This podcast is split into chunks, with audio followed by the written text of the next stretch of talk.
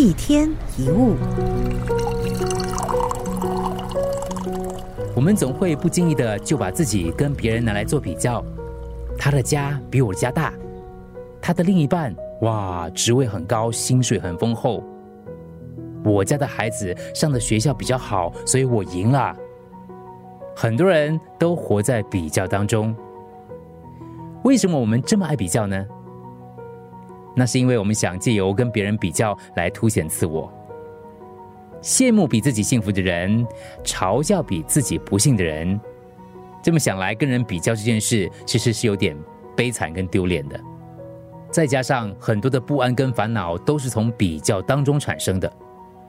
我们会为还没有到来的晚年生活怀抱不安，我们的存款够不够？保险够不够？退休生活如何持续？或者我们烦恼，同年纪的人都很有朝气的在工作，扎实的累积经历，跟他们比起来，我好像不够积极。我的人生这样真的好吗？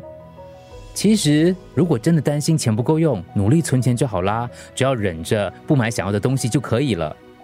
就算同年纪的人都很有活力的在工作，那也是他们的人生，我们不需要去模仿。这么一想，其实有八成的烦恼跟不安都会消失的。跟别人比较，绝对不会获得幸福感。有一句禅语叫“水急不流月”，不论是哪条河的水流有多么湍急，也无法流掉映在水面上的月亮。所以，我们不可以被世间的潮流所吞没。